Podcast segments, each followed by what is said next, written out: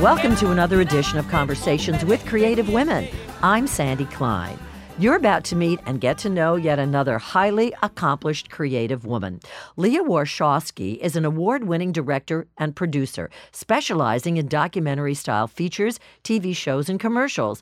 Finding Hillywood, her very first feature, profiles the beginning of Rwanda's film industry. It took seven years to make and premiered at the Seattle Film Festival in twenty thirteen, and since then has screened at more than sixty-five film festivals worldwide. It also won six awards. Leah co-founded Rwanda film dot org, a LinkedIn for Rwandan filmmakers and a tool to help grow the film business in East Africa. Leah also happens to be co-director, along with her husband Todd Soliday, of another award-winning documentary, Big Sonia. This project is a very personal one. Sonia, a Holocaust survivor, inspirational public speaker, owner of a successful tailoring shop in Kansas City, Kansas, a neighborhood icon, also happens to be Leah's grandmother. Big Sonia was a six-year project. Leah is also the co-executive producer of Personhood, a feature documentary about the personhood movement in this country. By the way, Leah has a B A in Japanese language from the University of Hawaii. She worked in the Aloha State in the Marine Department for major features and T V shows, including Lost and Hawaii. Let's meet and get to know Leah. Welcome, and thanks so much for joining me today. Thank you. Thanks for having me. All right, I got to start here. Japanese, University of Hawaii, what's that about? who, who wouldn't do that, right? Yeah, really. I guess we're all nuts. No, seriously, talk about that. I didn't know when I was younger what I wanted to do exactly. And so when I went to college, uh, I started off studying art because I'd always been interested in art and quickly decided that that's not something uh, I could probably make a living out of doing, at least at that time. And so I switched majors uh, one year in to study Japanese language because I really sort of fell in love with Japanese art. And at the time thought, you know, if I can learn Japanese and use Japanese in multiple business industries, then I would at least have work out of school. And so uh, when I knew that I wanted to study Japanese, I started looking at schools that were good for that, and it it was really an easy choice because at that time it was either University of Hawaii, uh, University of Michigan, or Rochester University.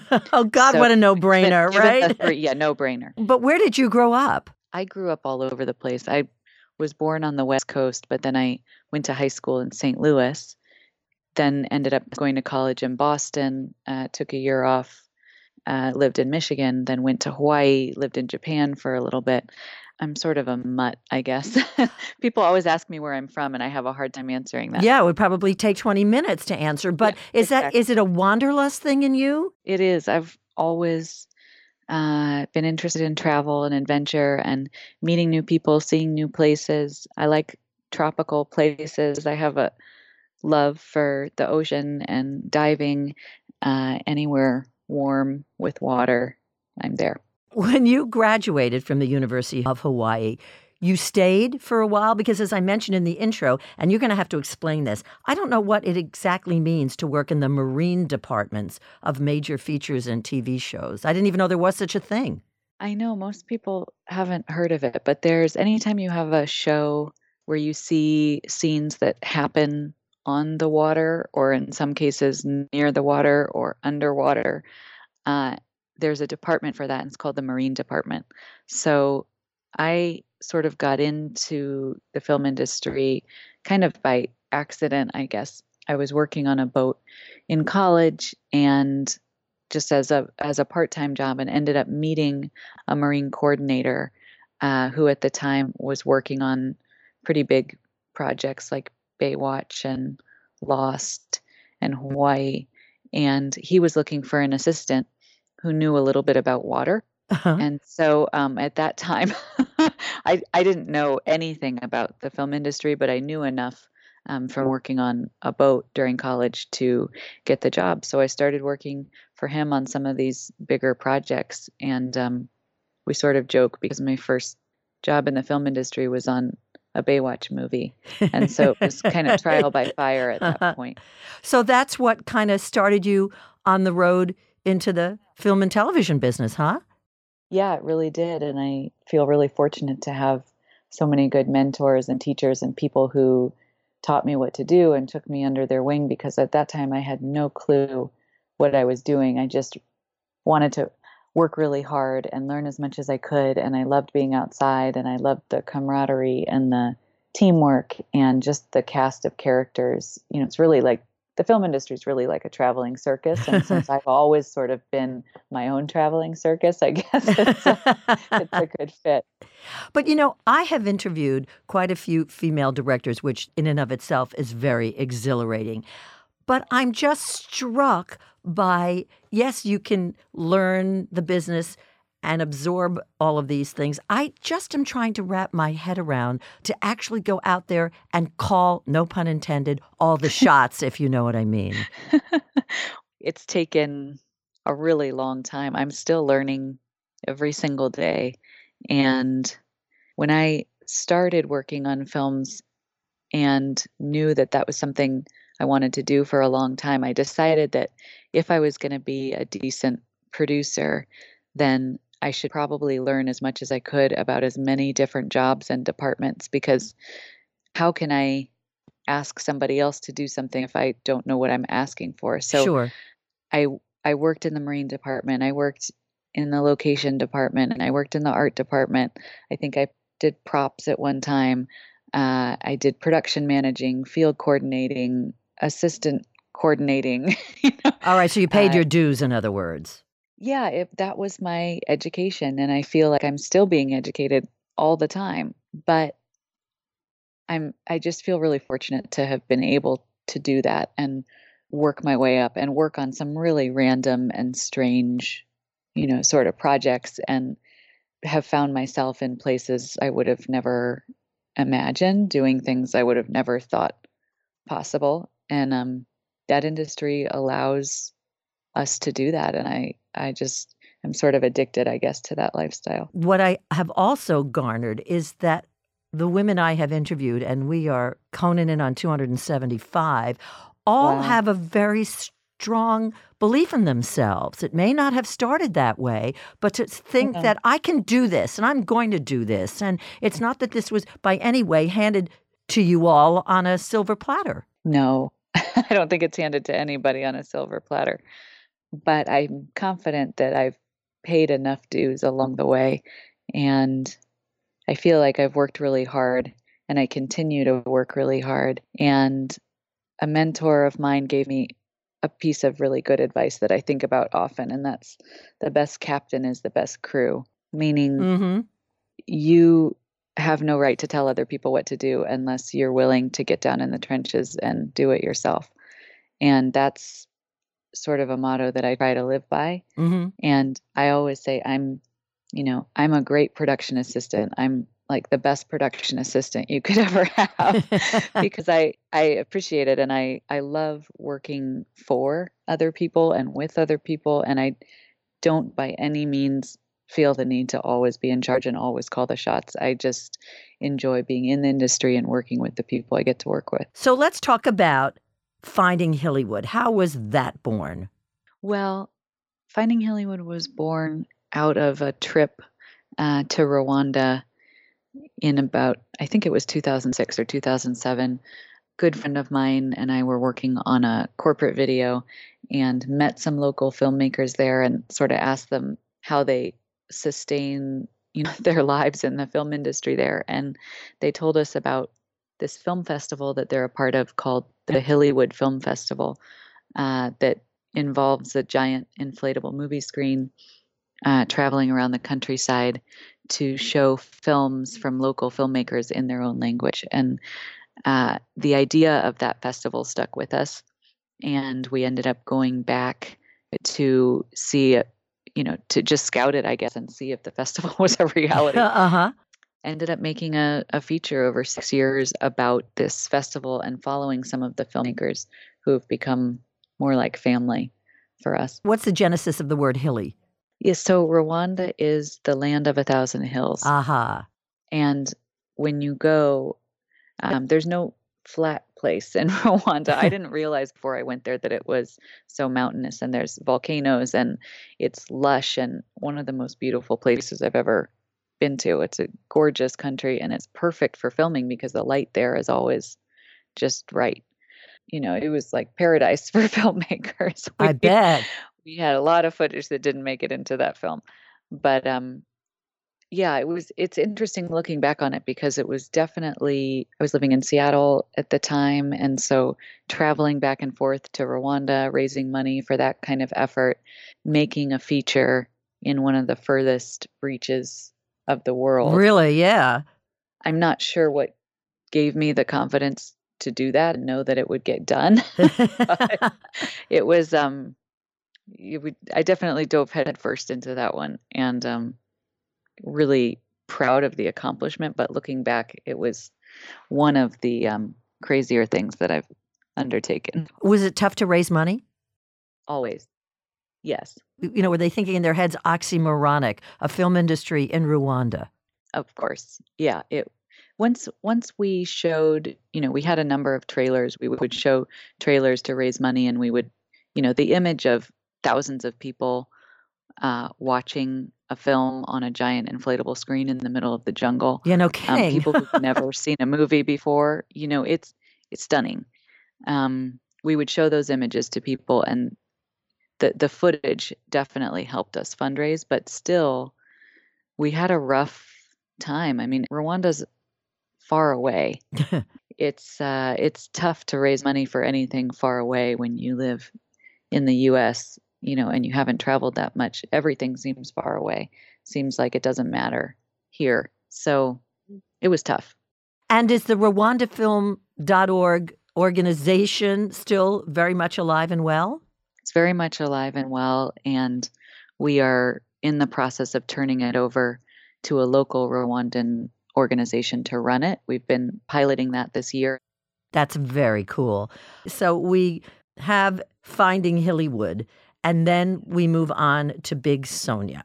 So I'd like you to talk about the genesis of this movie. Was this something that had always been in your brain, in your heart? No. Okay. Because it's a far it's, cry from this, this first documentary. It is and it isn't. It, it has some similar themes. Okay. There's there's similar themes in, you know, healing, reconciliation, um, the power of art, the power of cinema, uh, trauma and healing from the trauma and figuring out how to get through your own challenges. Those are themes in in both of these films. But I didn't realize when I was making Finding Hillywood that I was doing it for such personal reasons. Oh, that's interesting. And I, I just kind of plowed through it and never thought about that until the end of the process. Uh, there's a reason I was so interested in learning about how to heal post-genocide. And it's because of my own family history. And that's not something that I was thinking about when we were making our first film. So can you share that with us? Well, Big Sonia is, obviously, it's about my family. It's about more than my family, but the star of the film, if you will, is my grandmother, Sonia. And we follow her, well, since we started when she was eighty-five years old and she's ninety-two now. So we uh, we follow her through working at the shop that she's been working at for more than thirty-five years, John's Tailoring.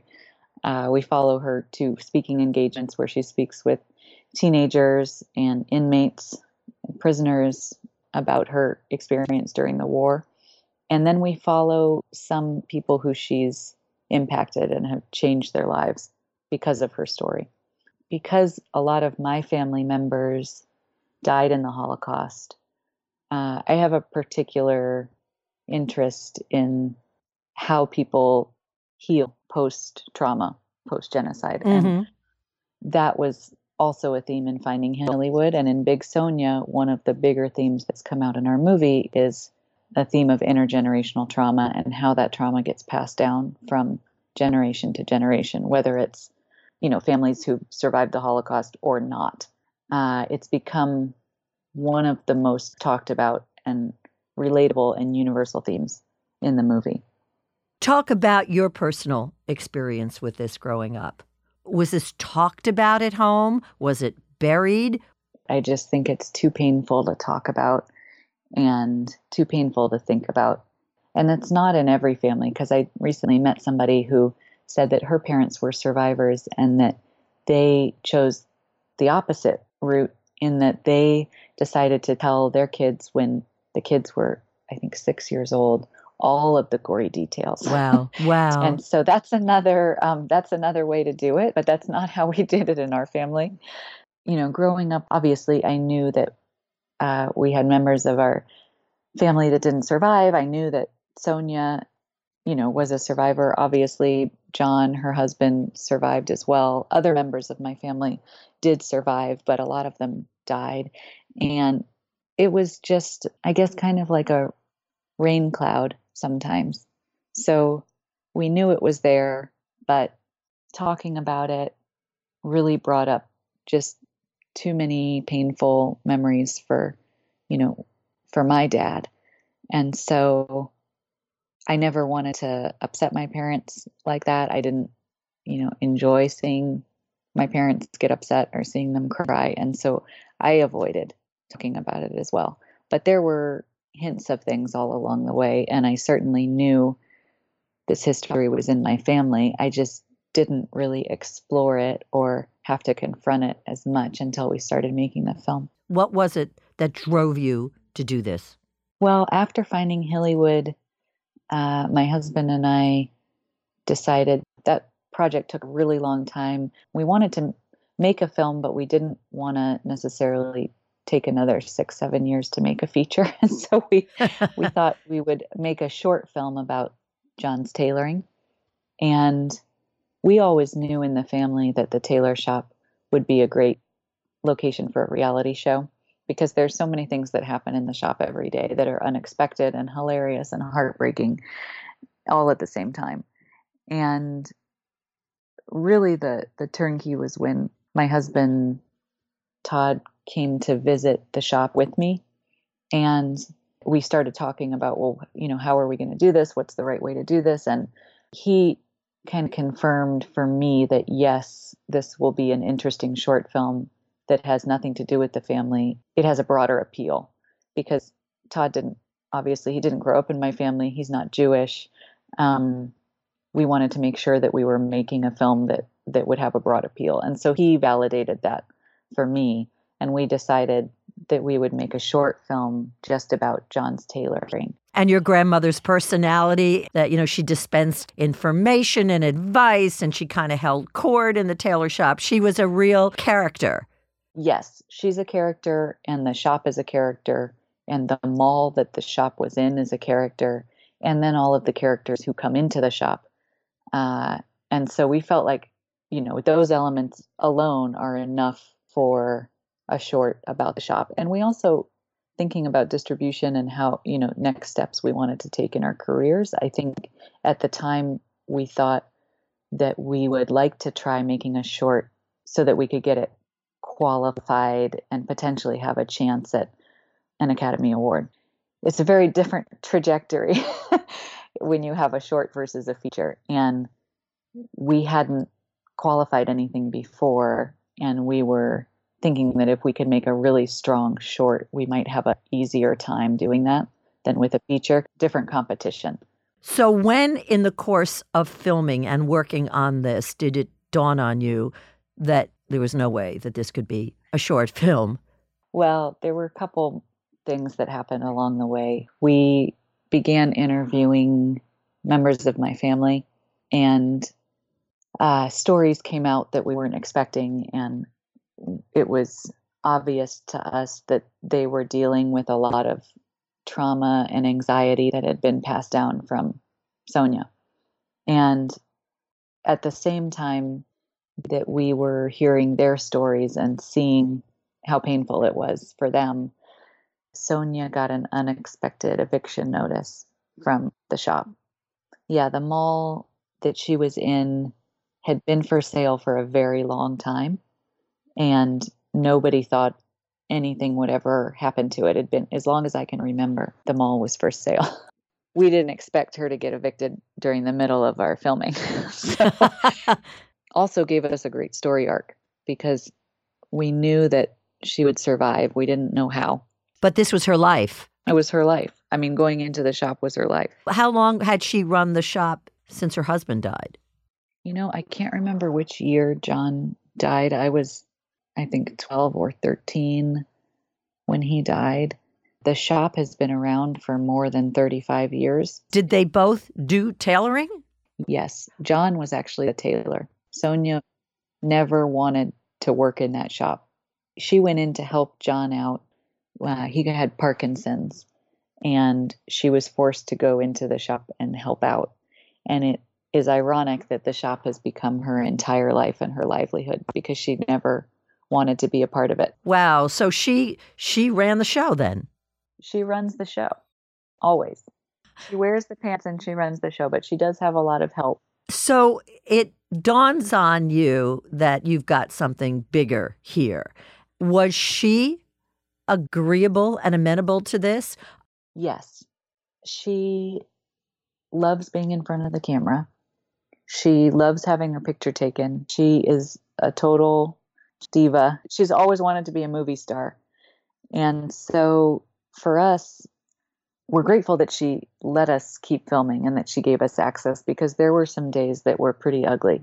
She went through a really difficult time after the eviction notice, and we kept filming and we kept most of that out of our film because in the end it didn't make sense to keep it in. But she went through a lot of back and forth about what she was going to do. Because this was her raison d'etre. Yes. And she, you know, she started blaming a lot of other people. She wasn't confident in herself. She was having a hard time sleeping. She had a lot of anxiety, and things got kind of tricky there for a while. And we kept filming, and she allowed us to film. And sometimes, you know, we'd have to ask her to do things a number of different times if it didn't go right the first time or something happened with the camera. And she was, for the most part, she was very, very patient with us. Uh, and so we couldn't have asked for a better subject. Of course, she thought for six years that we were just making a film about her life, even though we told her a number of times, there are other elements to this film, not just you.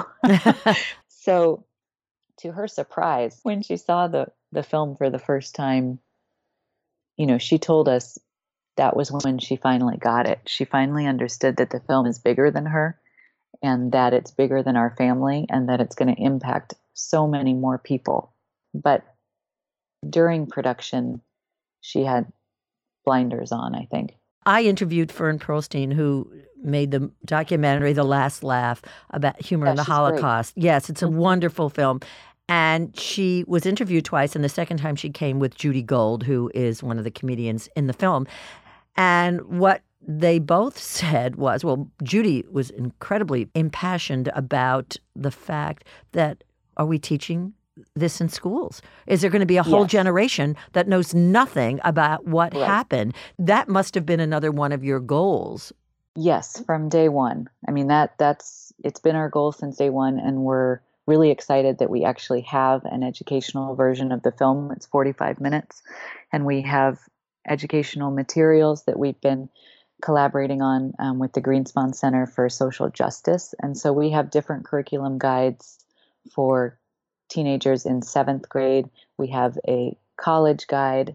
We have, uh, we may even have a senior guide, discussion guide um, for senior living facilities or um, people that want to have discussions after the film. And we have a high school version. So we, wow. we have extra content that's on the D V D. I mean, we knew that we wanted to reach a younger audience and a broad audience from day one of making this film, whether it was a short or a feature. That educational curriculum and components have been in our sites for a very long time. So we are pushing that pretty hard at the moment, especially as we're doing our theatrical release. If there are teachers or educators out there who want this for their classrooms, please license a copy for your classroom. Uh, because that's that's what we really want to do with this movie. Because as you know, within our lifetime, all the survivors are going to be gone. Yeah. And mm-hmm. how do we teach lessons from the Holocaust? You know, how does it apply to modern day, and how do we teach that to kids? growing up, so they, they won't forget, and so it never happens again. So what does this film mean to you and your husband? That's a big question. Um, gosh, I don't think I've ever been asked that before, at least in that way. It means so many things to us. We've been screening the film for a year. We premiered this movie a day after the election, and the timing couldn't be more perfect, I think, for this film to be out in the world. And so for us, it's become a tool to open up conversations that are really difficult and hard and necessary. And we feel incredibly grateful and blessed, I guess, to have this tool in our toolkit and to be able to screen the film and represent some of the themes in the film and talk about these kinds of issues with people after they see the movie. And I feel like the universe has just given us something really special and important in this movie. And we could not have done it without the support of my family, who's allowed themselves to be very vulnerable on screen, which is so difficult. And they trusted us to do that. And because they trusted us and the film is what it is, people are inspired. People leave with a little bit of hope after they've seen this film. Um, you know, the film's been called an antidote to hate, which is a huge compliment for us as filmmakers. Mm-hmm. And I feel like things have just come together in a perfect way that's allowed us to make the film and then to screen it and to share it with so many people and watch people's lives change. People change their lives after watching this movie. What a testament, Leah. I don't know. I don't know what a bigger compliment is as filmmakers, you know, to be able to do that. The potency of the power in the positive takes your breath away. And that it must have changed your life. It has. And it's a continuing journey. You know, a lot has happened in the last year, and I anticipate a lot happening in the next year that we don't see coming, you know, because we're just starting our theatrical release. It's a different ballgame than when we were screening at festivals. And it has changed my relationship with my family for the better, just because we're all talking to each other a little bit more. It hasn't necessarily healed anything. There are some pretty deep wounds and deep trauma that I'm not sure if there's ever a way to fully heal that. But the film has shown us that we're all dealing with something, and that everybody has their own anxieties and their own trauma that's been passed on, and that that's okay. Because when it's not talked about, people think that they're going through it by themselves. For sure. And now, at least in my family, there's an understanding that we're not the only ones who are dealing with this. So in a way, you performed a public and private service. Yes. It's fabulous. Yeah. That's fabulous. And I'm not an extrovert. so so it, the personal journey has been really tough. Uh, because I don't necessarily want to talk about these issues all the time. Actually, I don't want to talk about these issues all the time. And because we made a film about trauma, well, it's only one of the themes in the film, but it's a strong one because that's a theme in our film. That's what people want to talk about afterwards. So it's been a really interesting process for me as well. Oh, I bet. We're running out of time, but I don't want to leave without segueing from Big Sonia to Personhood. I mean, you're out there again, you know, you're just going to keep on making movies, and and this one is certainly speaks to our time. Yes. This movement of person, if you can briefly describe what the film is yeah, about. Yeah, I mean, I guess I'm in more of a consulting, producer, kind of mentor role Rosalie and Joe, who are directing and producing the film, are really in the trenches of this, and they've been working on the project for the last, gosh, four to six years, I believe. Well, I'm you don't do hoping. things in twenty minutes, do you? No, none of us do. I mean, it's all it's all about funding. So we are going to have a crowdfunding campaign so that they can finish Personhood. It's incredibly timely. There are Personhood measures people are trying to pass without a lot of knowledge or education about what these actually are before they go up for votes. So it's really about the rights of pregnant women in particular, but it relates to all of us because everyone has a mother or a daughter or a sister. And so it's not just a women's issue. Um, and we're hoping that through the film we can educate more people about what personhood actually is and some of the laws that we have in our own country that are incredibly stifling for pregnant women. Leah, wow. Uh, all I want to say, well, there's plenty I want to say, but what I'm going to say is just keep doing what you're doing. Oh, thank you. Who would have thunk when you were studying Japanese at the University of Hawaii? You know, meeting all these wonderful women and getting to know their stories has been, for me, the best in the world. What a labor of love. And I just can't thank you enough for taking the time out to have a conversation with me. Well, thank you so much. You have the best job. I do. I really do. You do. And, you really do. And the, the women are just extraordinary. And I wish you and your husband continued success and many more movies to make. Thank you. Join us for another edition of Conversations with Creative Women. I'm Sandy Klein.